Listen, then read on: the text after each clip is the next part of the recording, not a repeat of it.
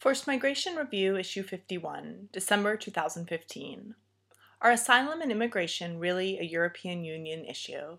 By Joanna van Selm. Attempts to find an EU wide solution to asylum may be preventing the finding of workable solutions at the bilateral or national level. It is redundant to say that the European Union, EU, is failing itself, failing refugees and failing humanity with its current policy towards immigration and asylum.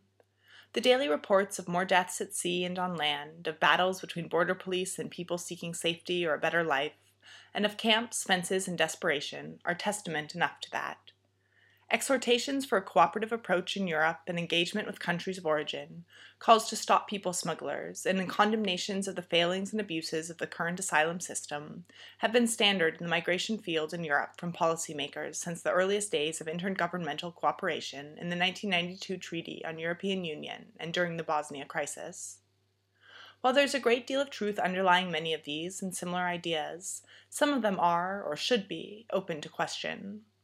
For example, it might be appropriate at this point to ask whether this really is a European problem, which can only be solved with EU wide answers. We cannot continue to take this as a given in the light of two decades of failure to reach agreements on policy and implementation that are satisfactory to all 28 member states, or that realistically address the real needs for refugee protection, as well as allow sufficient legal migration to meet Europe's labor needs. This is a European problem. Since those early days of European cooperation, the underlying premise has been that in an area of, with free travel, without frontiers, and where the external border, land, sea, or air, of any single member state is effectively the border of the entire EU, or at least of the Schengen area. The entire policy area of asylum and immigration can best be handled at the European level. In essence, what this means is that in creating a frontier free space for European goods, services, and citizens, the EU member states have acknowledged the almost unintended consequence of creating a frontier free space for people from all over the world. They have tried subsequently to compensate for that consequence by creating an EU approach to asylum and immigration, most notably in the form of the Common European Asylum System, CEAS, which is well developed on paper but poorly implemented. In the more bureaucratic terms of the EU, the principle of subsidiarity, deciding whether a policy area can best be handled at the local, national, or EU level, has been applied, and it has been found that in the policy area of asylum and immigration, the appropriate level is the EU level. Yet, the EU level agreements that have been reached, beyond the basic principle that agreement ought to be sought at the EU level, have always been hard fought, usually lowest level compromises, which have rarely been found to have great impact in practice. Over the past 20 years, the same essential sub issues of defining a refugee, assigning responsibility for dealing with asylum claims, reception conditions, temporary protection, and matters such as long term resident status, family unity, seasonal work, and others have been the subject of repeated efforts to intensify cooperation, with the agreements reviewed and renegotiated under each subsequent work program or treaty. Or is it? While leaders continue to espouse the view that the project of a frontier free Europe means immigration and asylum are by definition a European issue, actual policy and practice continue to be national in every way, including the migration decisions of those individuals arriving in the EU, whether legally, irregularly, or as asylum seekers or resettled refugees. Few, if any, of the migrants setting out on boats across the Mediterranean have reaching the EU as a goal. If they did, then they would stop in Greece, Italy, Malta, and even France, rather than try to continue to Germany, Sweden, or the UK.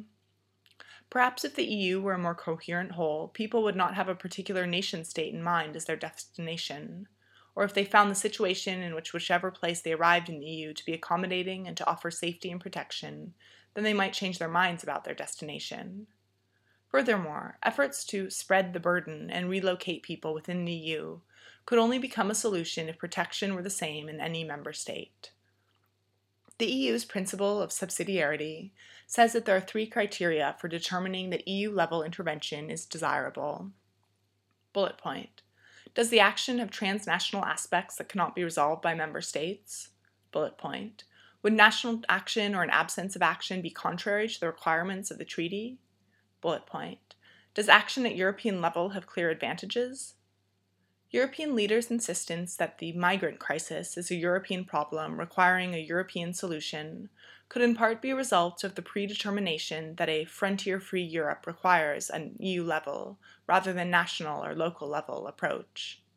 It seems that it is not based on a careful assessment of whether national policies and bilateral agreements in fact could address the problems, or of whether seeking the EU level approach is, in fact, creating barriers to effective management of the situation at hand.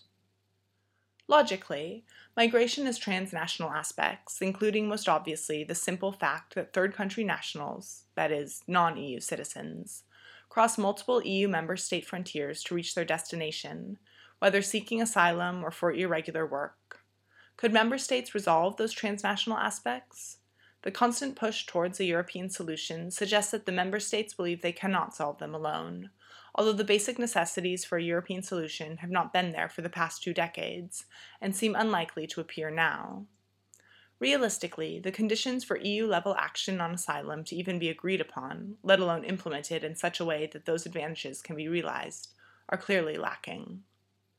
If basic elements were in place, such as, at the broadest level, political will, and more directly a reassessment of sovereignty to mean that there is less attachment to the principle of deciding for oneself who will cross one's borders or be permitted to stay, then perhaps an EU level solution could be found. Yet the insistence on the need for a European solution might be the most significant barrier to straightforward bilateral or multilateral agreements between member states and their neighbors on border control. It might also be one of the barriers to the more humanitarian protection policies, for which the same politicians who consistently enact more draconian rules are calling. Agreement to achieve a common European asylum system is part of the treaty, so to some extent national action would be contrary to its requirements. But in the absence of a strong CEAS, all member states have their own asylum policies and systems within the framework of minimum standards. An EU level agreement to manage the current scale of asylum seekers and irregular flows seems very unlikely, partly because there is no machinery in place to elevate asylum and migration to the European level in terms of genuine, full scale implementation.